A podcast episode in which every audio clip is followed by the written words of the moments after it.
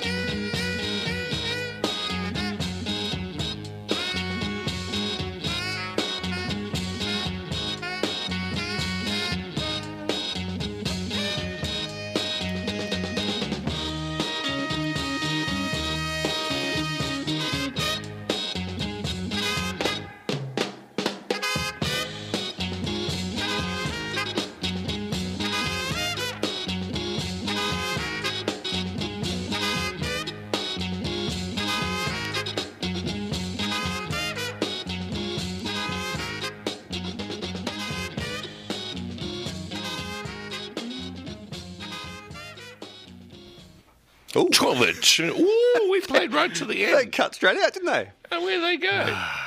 Booker T and the MGs. Yes. These are they're uh, on union time.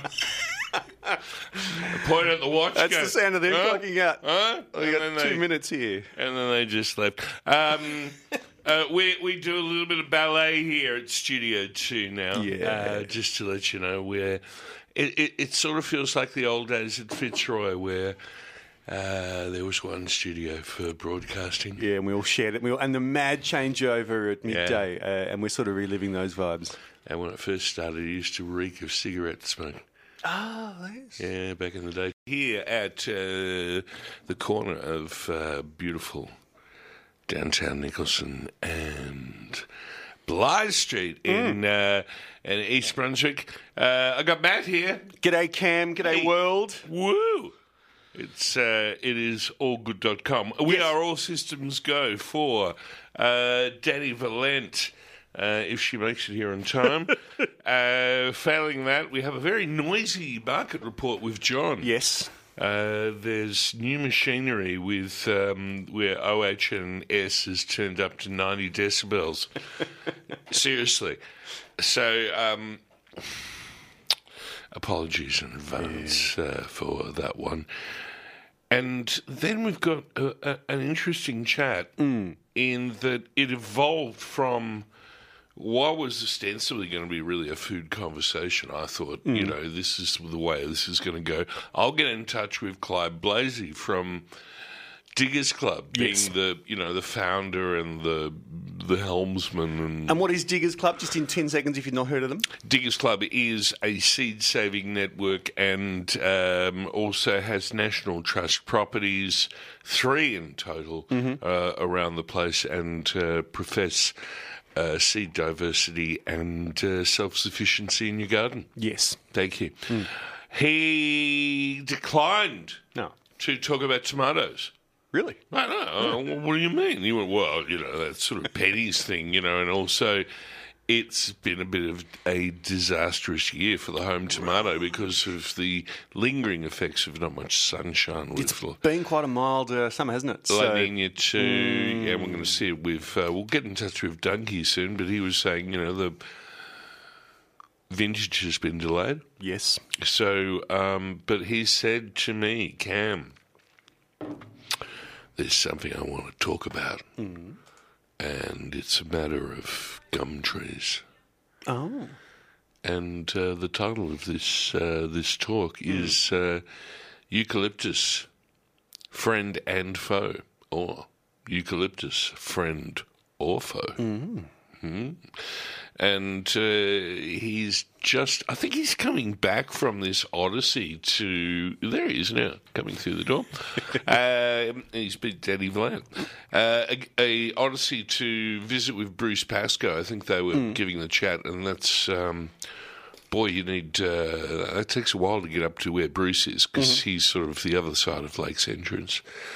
So we might have a chat about that. That you know, here is this tree that defines us, and yet I would put to you, Matt Stedman, the eucalyptus could be one of our most deadly exports that we have given to the world, Right.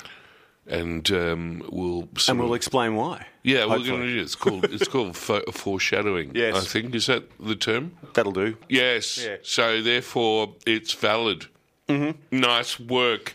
Uh, I wanted to do a little bit of. What's that in your mouth? What's that in your mouth, Matt? At, at, at this exact What moment. is that in your mouth? At this exact moment, it's a delightful uh, pour of coffee that we Yes. made with the uh, the ever faithful Triple R coffee machine. Yes, But and looking- grinder. and grinder. And grinder. They're they're they're a great couple together. And I got a Homer Simpson mug.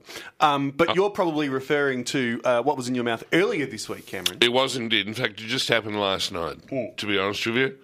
Um, and it stood out. And seeing the time is of the essence, there's Yes. Miss Valent there, which is awesome. Um, a, a, I t- titled this "A Port in a Storm," which uh, you instantly the cliche meters came up, and you were going to launch an attack on me, but, But I think you that this- decided not to. This is a relatable story for any inner Melburnian where you Mm. know you, you, you it's you've gone to an event or you've you've hit the town, you had a couple sherbies. you've had a couple of drinks, and you just and we're talking Prosecco Festival. and you, with- yes, which yeah, was which was good fun, which was great fun. Uh, and you just want to find a bite to eat, That's it. You you which nailed it. which can be a challenge because everywhere Saturday night, is busy, which is good. Smith Street.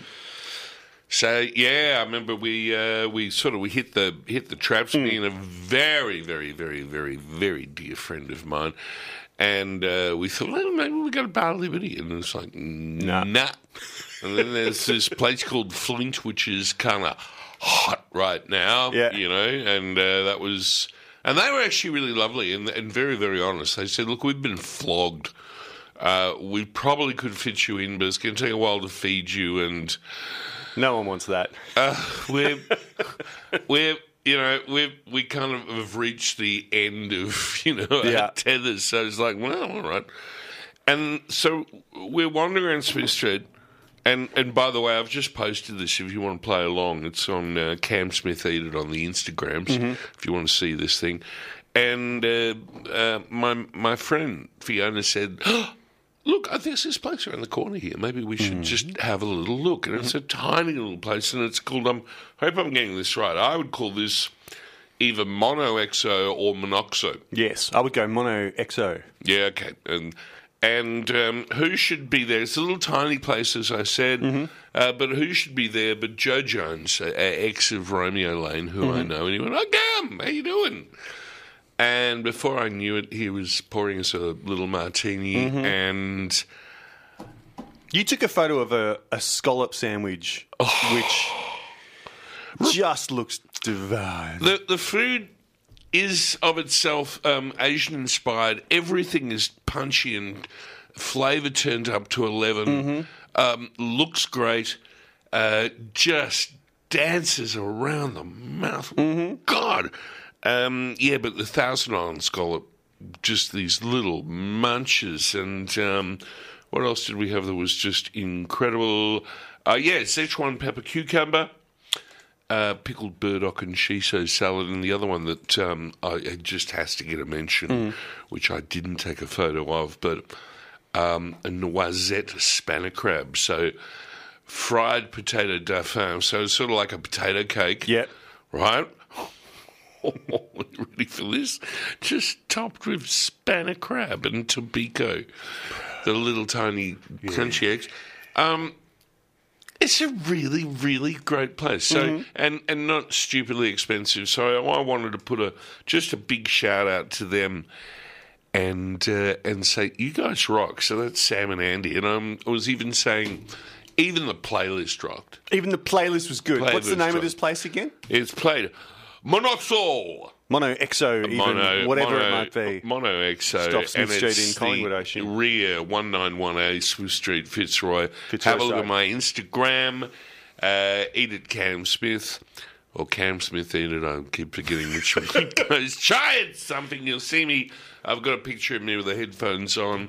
And uh, we should keep moving because time is relentless Yes. in radio. Uh, Dani's here, Clive's here, um, all the gang are here. Tim Thorpe's still here. Yes, we're going to be back with Dani Valent. This is a podcast from Triple R, an independent media organisation in Melbourne, Australia. Triple R is listener supported radio and receives no direct government funding.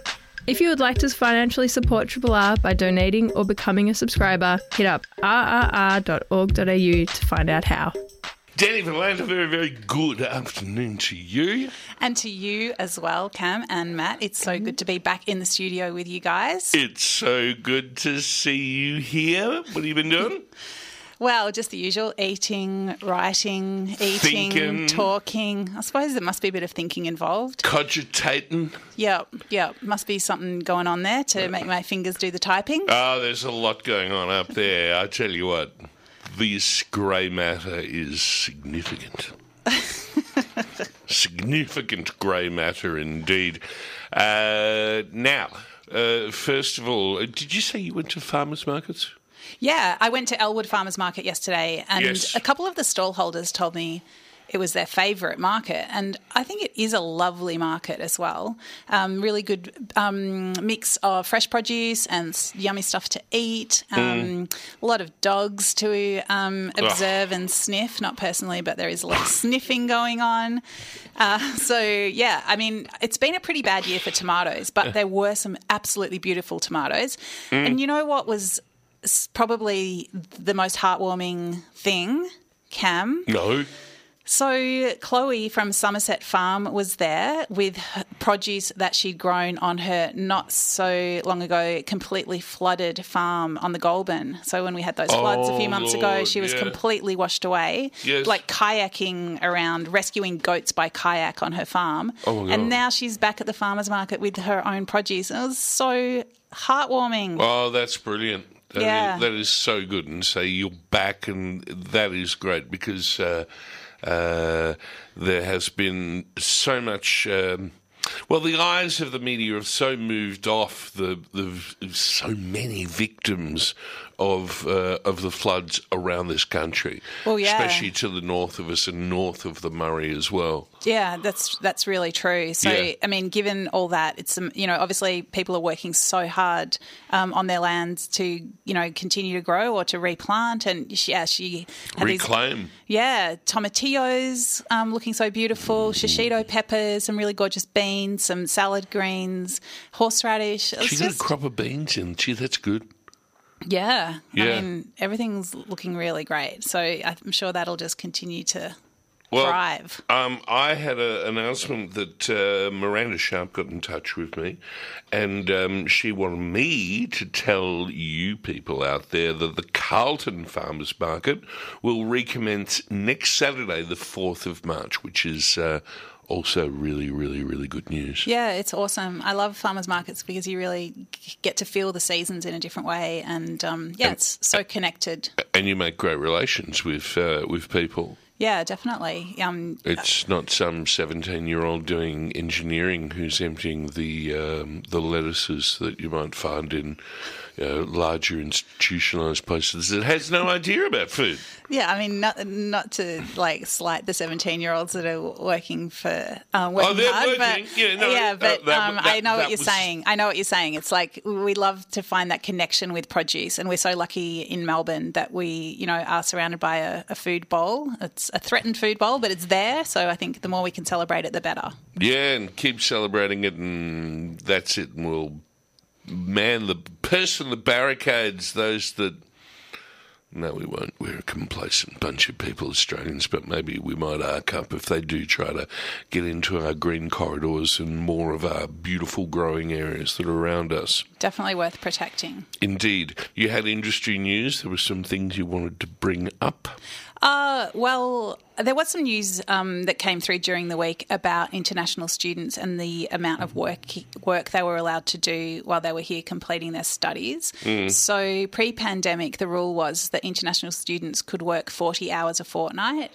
Um, that rule, that um, limit was eased during COVID when there was the reality of extreme staffing shortages. Mm-hmm. And it's been announced by the government that from July, uh, the limit will be reimposed, but it's been increased to 48 hours a fortnight.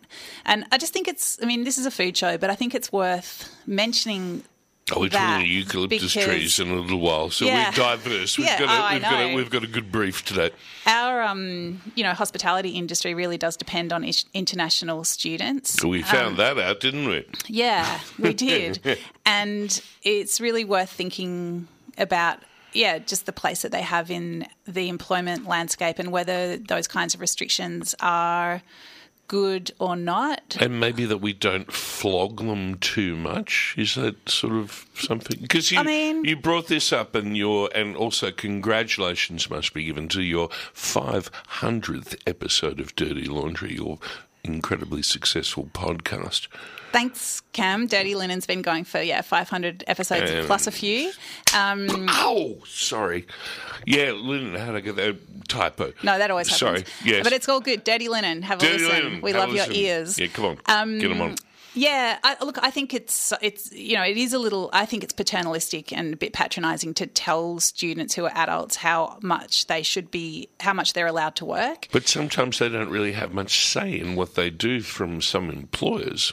Well, I mean, uh, international students are um, entitled to the same worker protections as anybody else who's um, working in Australia. Whether or not they um, get all their. Entitlements those. is another question. Yeah, and Um, sometimes there's a bit of a like it or lump it, and we can get someone else type thing. True. True. Um, so but- anyway, but it has gone up to 48 hours, and you're concerned that maybe that could be too much for some. No, it's more the other way. Um, it's more Oh. that if you, I mean, could you live on 24 hours work a week? That's not very. That's not very much money that Yes. you'll be earning to support yourself. So what that means is that people are driven to the cash economy where they are definitely not um, getting their entitlements. Yes. Um, and they also, uh, there is, you know, the government, I think this government is much better than the last one in terms of foregrounding worker rights Yes. um, and they have protection. they have been explicit in saying that your employer can't um, threaten you with cancelling your visa if you're sprung working um, with cash under the table. Yep. So that's good. But uh, yeah, I just think it's just I don't know. I don't have the answers, but I just think it's something that you know if we're eating in restaurants, we're um, enjoying the you know the the labour and also the diversity and the skills that these people bring. Mm-hmm. Um, so yeah, it's it's up to all of us to value um, value their contribution. Yeah, and, and think about that. Okay, and yeah, I, how do we? Is there anything more? There's not really much more we really can do, rather than just sort of think about it. I suppose, is it? Well, I think one thing, and it's sort of a much broader conversation. It's, it goes around um, this the it goes around costs and pricing, which is something I've been talking a lot about on the podcast recently. Yes. And I suppose you know when we think about um, where we spend our money, and we think about what we what value we place on the food that we eat and the labour that is um, inherent in producing it. And the cost of that food, which of course is is going up with the, Yeah. the terrible inflation that's around us. Yeah. So a, rea- a terrible reality. Well, it's a reality that you know everybody's dealing with. Um, businesses are certainly dealing with, in you know, in terms of all their costs going up as well, and that it's it's only reasonable that they pass those costs on to us as consumers. Um, of course, you know, to an ex- to an extent, there's, there's an argument that could be made that uh, that there has been enormous profits that are being made by some industries that. Uh, uh, Making money out of our expense, and I talk about the fossil fuel industry for a start. Yeah, true. But anyway, that's just a digression. Let's get back to the food. Yeah, But no, I mean it is all connected, Mm. um, and you know, transport costs are certainly a big part of the cost of getting food on our um, on our plates. So it's Mm. yeah, it's definitely relevant. Cam, you can bring every. I mean, yeah, the, I, I I bring that up. Uh, let me let me just back that up in that I've been looking at the uh, what is it, the ten year um, uh, cost of a barrel of oil, and I see that there's doesn't seem to be much justification at the moment with the price of oil what it is for up to two dollars thirty for a litre of petrol. So that's just why I bring that up. yeah, right. Yep. Um, yeah, well, that's But the but the ones who don't have control and maybe aren't uh, protected and supported by vested interests um, are the restaurateurs, and um, and there is some justification. There is justification in them having to put up prices. Correct. Yeah, exactly. And I think there has been quite a bit of um, discussion among industry about you know how it's it, it's uh, it's anguishing for restaurateurs to charge their communities more because they know that you know some people are doing it really tough and you know an extra 50 cents on their coffee is going to make a real difference. Um, perhaps Or- they, they or- won't be able to afford it or not as often. Yeah, so or, or maybe even it's a deal breaker for some people if it, it gets to a certain, you know, the, the rubber band can stretch so far until Yeah. finally you go, I can't afford to eat out of this place because I Yeah. can't, I just can't afford it. But the thing is that, you know, the cost has to be carried somewhere. So if it isn't carried by those consumers, you know, perhaps it's um, carried by lower welfare meats, perhaps it's carried by um, uh, underpayment on farms, perhaps it's carried by truck drivers who are, you know, um, drugging themselves up because they've got to work 16 hours a day. Yep. So I think, you know, it's just i in every area of society, we need to be aware that, uh, you know, we're spending our money, where we spend our money and how we spend our money really does matter. Interesting times we live in, Yeah. to use that, that old Chinese proverb. I'm really happy to chat about tomatillos and shishitos, but I guess you know what I love about food is that it allows you to engage with every single aspect of society. And and the thing is that this this brief, as we have found through the years, is just so humongous. It in the, the all the things that food touches on, whether it's politics, which we just touched on, then tradition, yumminess, nutrition, technique. You know. Um, It is just a multifaceted thing. What on earth do you do with a tomatillo? Oh, well, I wouldn't call myself an expert by any means, but No. um, they're like a they look like a firm green tomato, but they have this beautiful papery outer skin, and you just peel that skin back. It's um, sort of like a super calyx. Yeah. Yeah. You can eat them raw or cooked. So raw, they're really awesome, um, like made into a Mexican style salsa. So Mm. with some green chili and coriander and lime and delicious things like that. Yeah. And you can also love grill or roast juice. them, and they sweeten up a lot once um, they're cooked. Tomatillos are just the most glorious thing. I, I wonder, are they uh, at all related to a Cape gooseberry? I reckon your next guest is going to know a lot more about that than me on that. That's, that's a fair enough handball. yeah, you speak, of course, of Clive Blazey, who's uh, the uh, the founder of, of Diggers Club, but um, he actually wants to talk about eucalyptus trees, which will be. I can't wait to engage him on that. Now, have you been to any places uh, lately that have um, rocked your world, floated your boat? Yes, I have so many. Hello. Um, but I'll chat about one. Mhm. Uh, it's called Grana, and it's um, not far from Triple R in Brunswick East um, on Lygon Street. Grana. And it's the wine bar that's attached to Filia. Mhm. So the pizza place that was opened, I think, last August by the same crew that owned Tipo um, Double O and um, Osteria Ilaria in the city. Yeah. Ooh. What I love about Ooh. Grana is that it showcases the cheese of Lucy Whitlow, who is a pastry. She's, she was a pastry chef, or she still is the pastry chef across the group. Mhm. Um, she is, I, as I to at the risk of indulging myself by quoting myself, I call her in my review um, one of the- Melbourne's coolest young culinary creatives. Whoa. Um, and I think what's so awesome about it is that the um, her employers are really investing and nurturing her talent by putting in a special cheese fridge and giving her a little cheese room where she can make cheese on site. And I just think it's really lovely when um, someone where you can see. I mean, she's a she's a massive talent. I think it's a really exciting person to watch. But just that her employers are investing in her is really really cool. Wow. Is she making her own style of parmesan? Um, Because that's when we talk about grana, is uh, that's sort of usually what Italians are referring to. Usually, uh, not the Reggiano, but the Grana Padano. See? Sure. Well, um, she's mostly making tomme style cheeses, so they're semi hard, and Yeah. she's using Jersey Gippsland Jersey Oh, milk really? and also buffalo milk. But she, because she's a chef, she's um, bringing that sort of um, creativity and sensibility to play, um, largely in the way that she's covering these cheeses in different food substances while they're maturing. So, like Oh. orange rinds or burnt onion skins, um, a kind of shallot leather, and um, rubbing them with lard, and then they mature. And so some of these flavors are infused into the cheese. Uh, it's just really cool. Um, and the the wine bar is a fun place to just hang and have some oysters. You can get a pizza from next door. Uh, Yeah, there's charcuterie and others cheese. It's all good.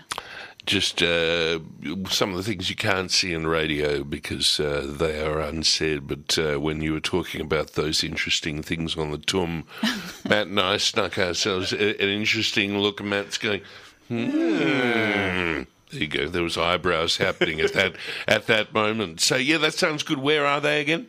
They're on Lygon Street um, in East Brunswick. Oh, so they are really so close. much good stuff on that strip. I know. If only Yeah. we get Matt Stedman to come across the Yarra to eat and try some of these things. This is this is a long running I know, war of, of my inability to cross the Yarra, It's, uh, which may or may not be true. But You know, yeah. you know the, the the 96 tram is so cool because it goes all the way from St Kilda Beach to right outside Triple R. Um, Yeah, yeah, yeah, Yeah. whatever. It's not going to work. Don't worry about it. And uh, let's bring the focus back. We've looked at the industry, we've looked at markets. You've talked about Elwood being your favourite. I talked about uh, Carlton coming back. And now, uh, as well as uh, the black, great place called uh, Grana. And let's go into your kitchen. What have you been doing in there?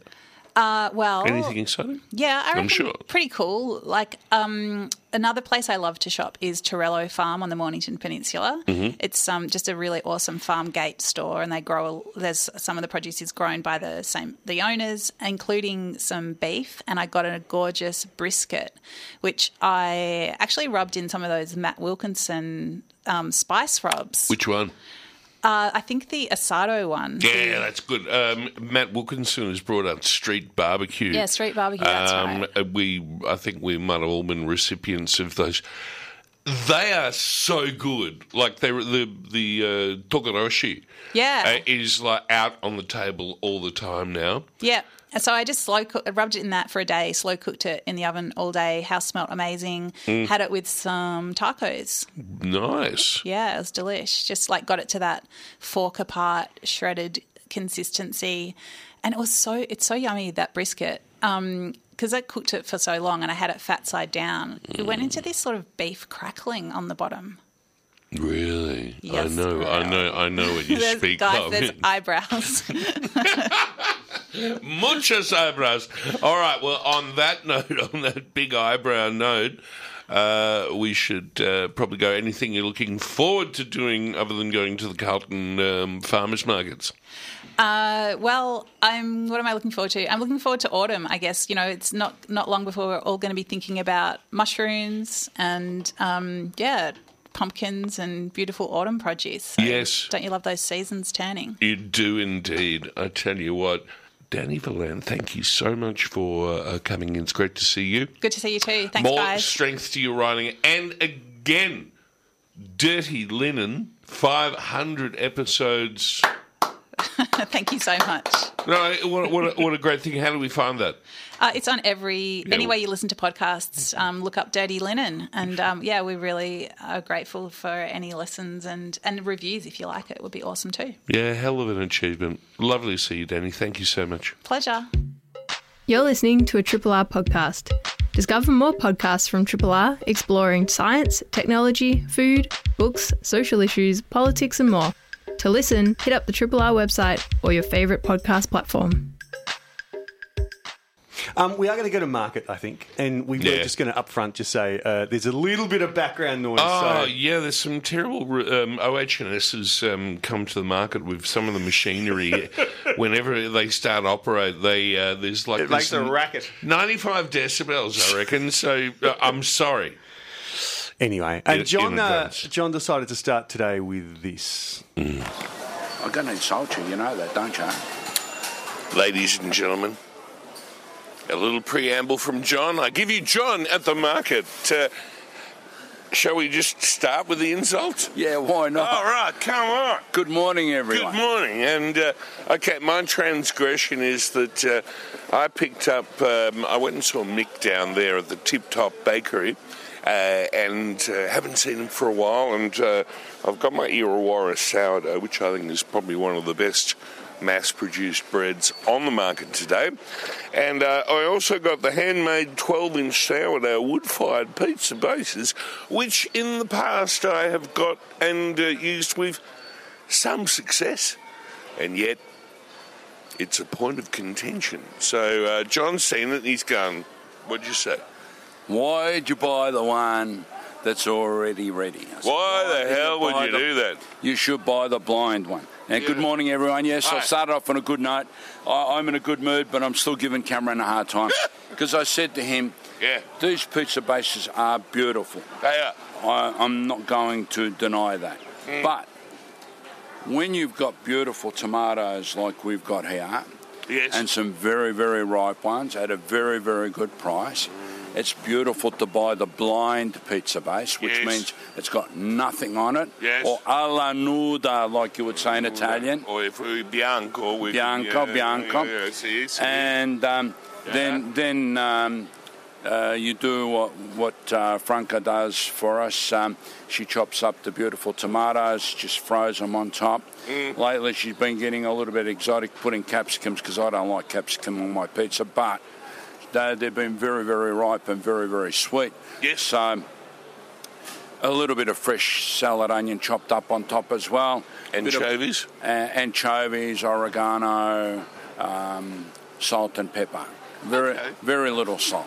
Yeah, all right. Well, um, I was thinking sort of like doing a margarita. I was going to get one of the better tomatoes that you had and put some slices on and um, uh, and basil and um, um, I was going to see maybe get some mozzarella, but uh, anyway, uh, that's what goes on top of the pizza. Yeah, yeah. And uh, we also have some show and tell for you today. Yeah, and it's, it's strange, isn't it? Because normally you say we're standing in a chopping bay, but we don't have a chopping bay anymore. Now, now we're we're standing around a wire crate. A wire frame basket. where, where Joey puts his um, espresso machine on top and, and makes his coffee. Yeah. So I bought you a beautiful tray with show and tell, as you said. You did. Um, now, this is grandma's tomato big time. Look, this tomato weighs 500 grams. Yep. It's uh, rouge de marmalade or something like that, or rouge de marmon with not so, many wrinkles. It's got the wrinkles, yes. Yeah. Now, this came out of um, Virginia, South Australia, which is the north side of uh, Adelaide. Murray Bridge is the uh, east side of Adelaide, Yeah. just before you get there. Yes. Now, this is a softer skin, much juicier tomato.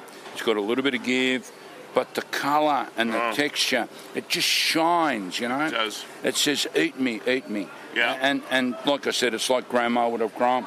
Uh, they're a little bit of a delicate tomato. As you can see, because of the weather, they're, they're splitting around where the stem is, Mm. but doesn't change the flavour of the tomato. Not at all. Maybe it doesn't look pretty, pretty, but but they're still tomatoes. And, and when you slice them, you can smell them. The aroma hits you. Yeah. And, and uh, what be, they'd be say? like uh, Godzilla slices because uh, they, uh, if you get a normal loaf of bread, Yeah, it's going to cover it. One slice is going to cover the whole thing.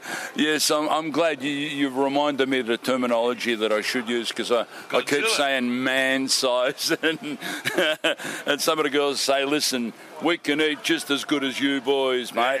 Yeah, on. So, as he said, Godzilla. Yeah, Godzilla size slices and keep it simple, you know. A lot of people say they're going to put balsamic and all that stuff on Oh. it.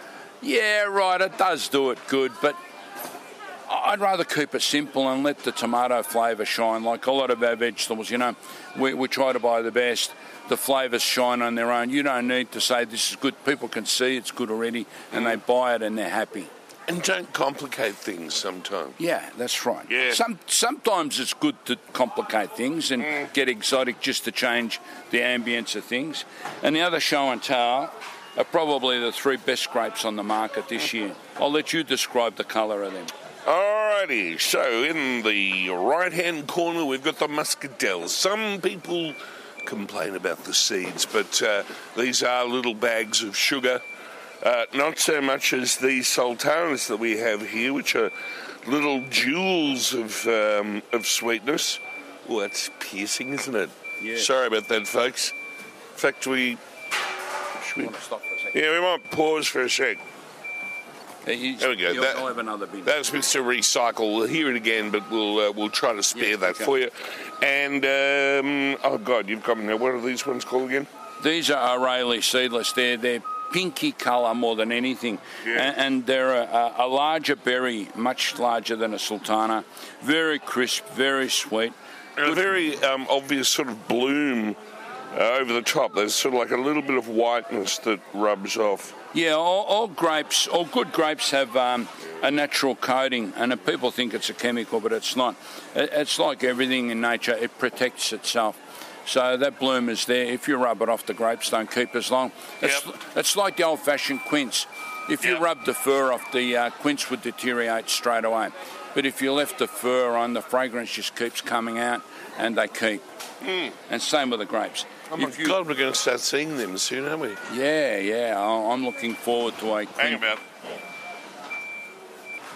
Uh, yeah, so we were just sorry about that, folks. Um, these are sort of a nice crunchy grape uh, in the in the middle. It's it's time to eat grapes, which is uh, really really good.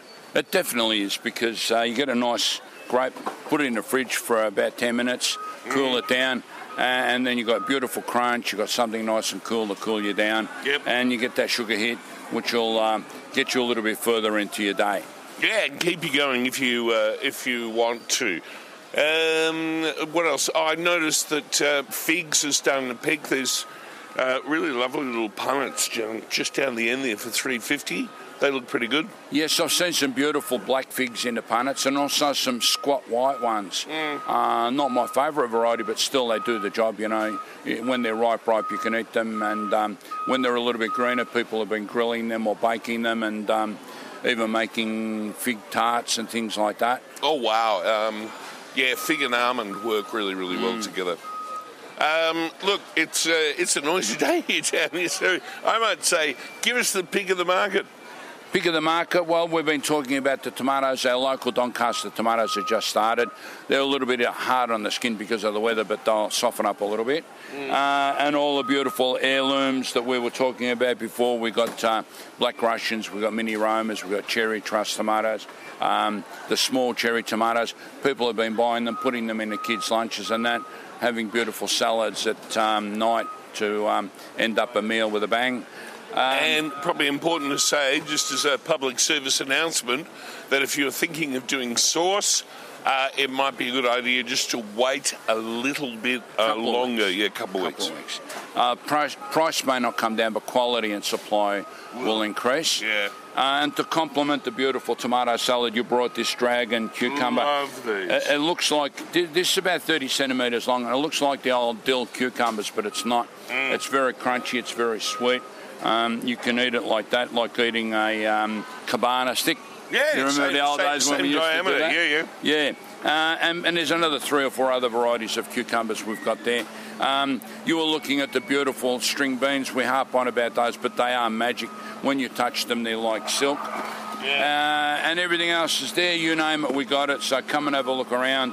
Um, as we say always, design your menus in the market.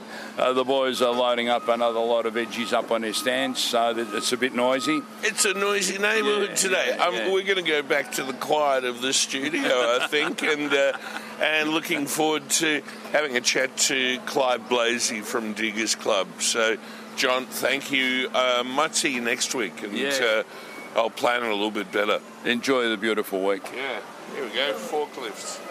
Right, move over there. All right, I'm going back to the studio. Take care. Bye. You are on the corner of Nicholson and East Brunswick, but more importantly, you have decided to join us for the radio, and I thank you for that. It's uh, wonderful to have you on board, and especially when I look across from me and in the studio, goodness me, we spoke, uh, oh, it was about six months ago I worked out, Clive, um, August, and it's great to have you back. Welcome back to 3 Triple R. Thank you. Clive Blazey, of course, is the founder of the Diggers Club in, uh, well, a few locations, but most notably, and the one that I remember the most, of course, is Heronswood at Dromana. You still have a residency? You were living there? Yeah, no, well, we're the eighth owners. Yeah. Um, and uh, we lived there for about 20 years until the kids got to the stage that, um, you you know, they wanted to be at the university. So Yes. Um, we vacated the house. Well, what Uh, an empty nest. Well, of course, course, the problem with um, being as Dromana as you're now from the city. Yes. So everyone at that stage uh, has has a problem. and they sort of say, You realise this is social suicide, Dad? you know, uh, can we talk? Yeah. Well, we uh, I have to say we, we, we, we didn't get on particularly well with our neighbours. I'm hoping they're not um, listening, but it was a bit like Bosnia uh, close by because you know we, we had a lot of visitors. Oh, um, the buses uh, and and, the- and all of that stuff. Yeah. Um, you know, it's a pretty important historic house and garden, so it's got and it's open to the public, and you Yeah. know, it's all. We were rightfully uh, asking people to come and have a look, and it's obviously Mm. a digger's nursery as well. So um, yeah, we we probably had more visitors than um, they were expecting, And, uh, uh, but it's all fairly carefully regulated. But uh, I said it was like Bosnia because to to get planning pro- uh, approval, you had to go through this incredibly slow, long process to make sure all their concerns were uh, met as well as what we needed to do because you know maintaining historic gardens and houses is costly Yeah, these things don't grow on trees, you know. no Uh, yeah, and it's sort of that whole thing of hurry up and wait. Now, you were speaking, we were spoke um, about, uh, it was very, very recently, and I think you said you were about to head off on a bit of an odyssey to see uh, Bruce Pascoe. Uh, have, have you done that and come back? Yes, no. Well, we're we're doing a um, uh, a very controversial subject because we've been on about um, the flammability of eucalypts for about twenty five years, I think. Um, when I go back through the um, articles that, uh, and of course, it's an incredibly controversial subject because eucalypts are the most favourite tree of just about everyone here. R- River Redgum, I think, was picked as the, the, yeah, the most. Eucalyptus camaldulensis, yeah. Look at you go. But then you've been to uh, our thatch roof uh, building that went up in a eucalyptic fire, so you can see that you Uh-huh. The- know from first hand. The um, apocalyptic eucalyptic, yeah. Um, so yes, we lost lost our restaurant and our office as a consequence of Yeah. a fire. Yes. Um, so we had uh, personal disaster as a consequence of that. And and may I just paraphrase t- for you in the fact that you know the eucalypt's uh, not so uh, nasty secret is that here is a tree full of explosive oils, and and dare I say.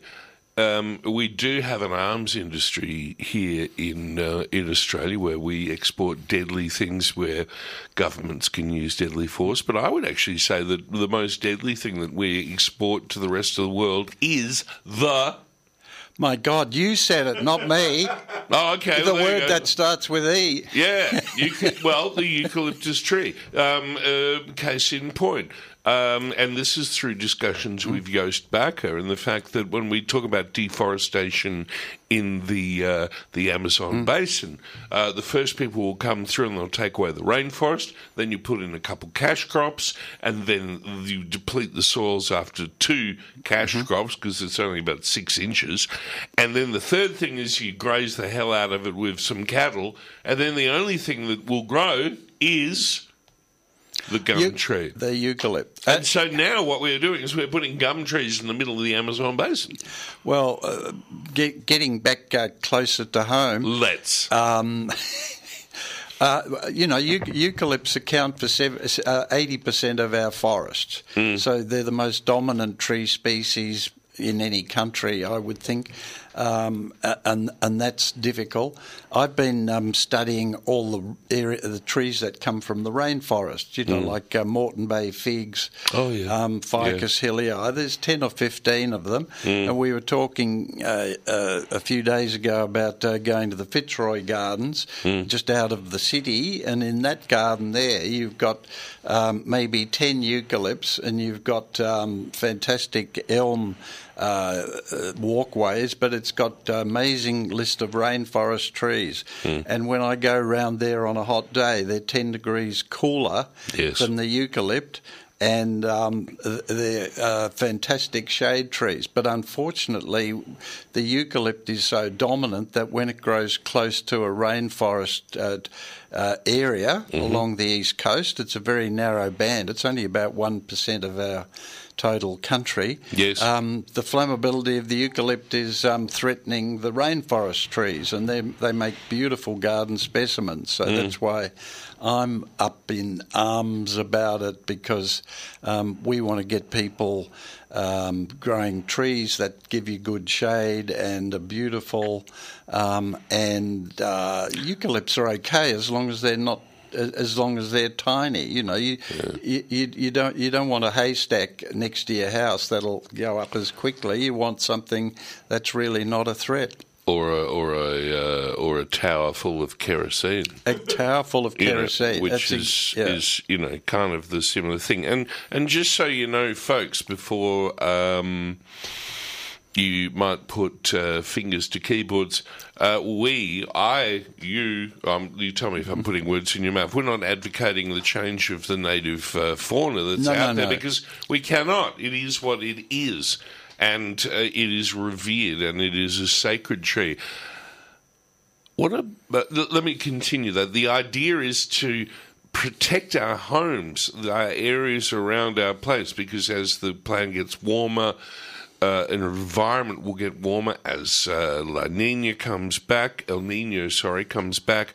We are going to see more bushfires, and we need to pr- uh, protect the uh, the properties that we have and and the perimeters that we have, and perhaps having a whole bunch of eucalypts is not going to achieve that. Well, the Royal Commission has recommended that people don't plant eucalypts within 100 metres of the Oh, house, and really? preferably 200 metres. Yeah. Now, that covers just about every garden.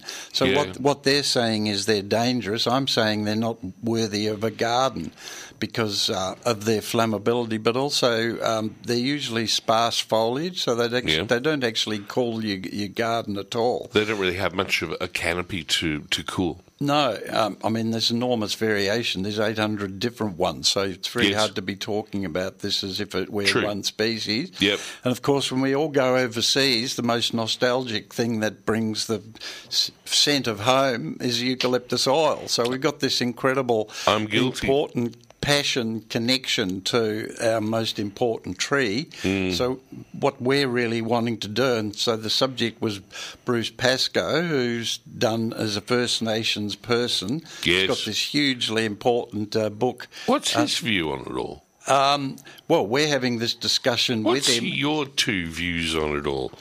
Um, well, he, he when I went up to see Bruce Pascoe, I had to drive for three hours round from Lakes Entrance through to the coast, and all the forest for three hours had been burnt to a cinder. So there was hardly a living eucalypt left or sprouting. When I got to Bruce's place, he's got eucalypts that haven't been affected by fire. So he's been managing them the way the traditional Aboriginal approach, which is to not have too many of them and to cull them so that um, they're well spaced Yes. and uh, they're they're uh, making sure that they're managed properly. So when you see his property having just gone through three hours of uh, damage and destruction, it, it's fantastic. So those original pictures of of uh, ab- Aboriginals or First Nations people hunting kangaroos, you're really seeing spaced out uh, uh, eucalypts. So you're not doing it through a forest, which is obviously incredibly dangerous. No, they used to be. Cu- they were curated gardens, were they yeah, not? Exactly. Yes. Yeah. So we're getting him to um, uh, talk about that, um, and we're doing this at uh, MIFCA's. Um, and, and the subject that we're talking about is eucalypt friend and foe. Hmm. So we're looking at the good and the bad parts of eucalypts.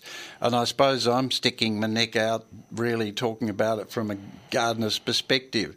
Are they the best trees for your garden? And as we mentioned recently, there's a hell of a lot of good natives that are evergreen and not flammable, will give hmm. you fantastic shade. Some of them are beautiful to look at. Hmm. And then, of course, as I uh, come into the studio here, there's a lot of these uh, Ficus hillii, which are a bit like they grow like a Moreton Bay fig, but they're Okay, yeah. pr- uh, pruned, lush green, not like a Moreton Bay fig, but they're Yes. pruned. They're probably the most used street tree in Melbourne. So everyone's seen them, but they may not have bought them for their gardens. But they're they can be hedged. Or, as I would use them, uh, I don't like Moreton Bay figs because of the brown foliage and the dead leaves they leave, Yes. particularly at our restaurant when everyone comes in January.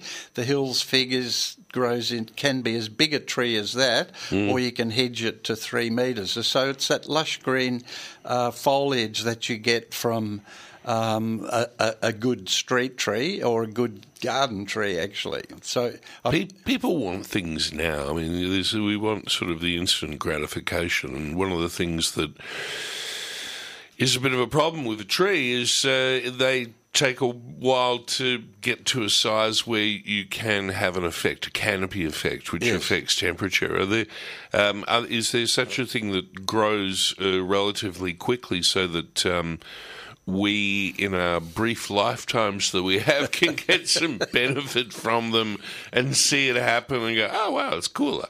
Well, it's much worse for me. I'm way older than you, thank you. That's Yeah. why I'm in more of a hurry, I guess. Yeah, right.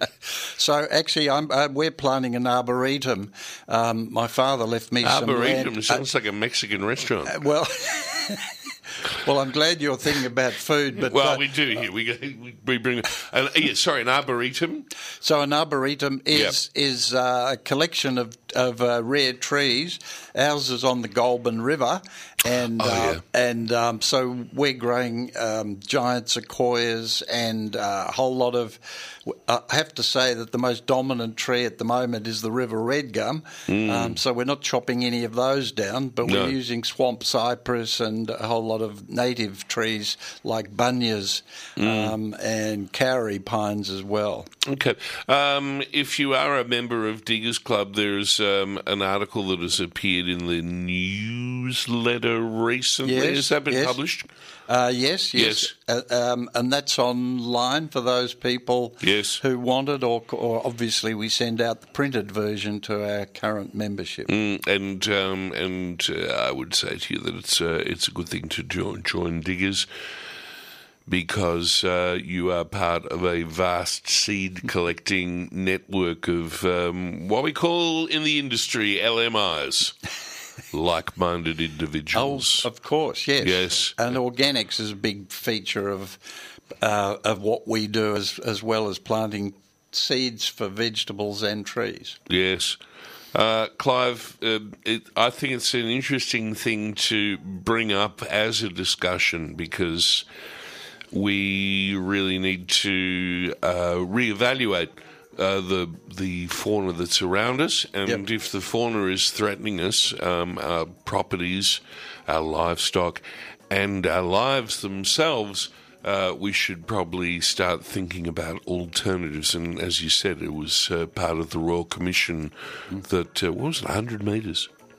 A That hundred metres from a house, yes. Yeah, right. Well, yeah. you know, they have nailed their colours to the Yeah. mast. Yes.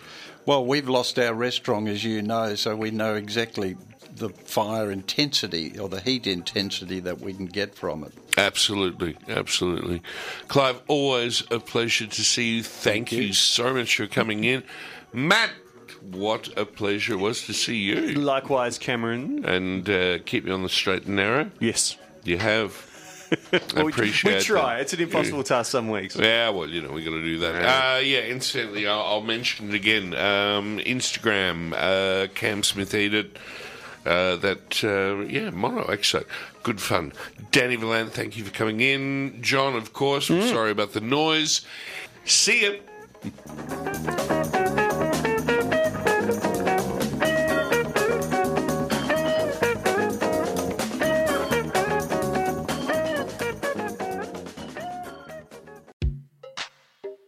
Hi, this is Cam Smith, and you've been listening to the podcast of Triple R's Eat It, a weekly radio show about food and drink, broadcast live on Triple R from Melbourne, Australia, every Sunday.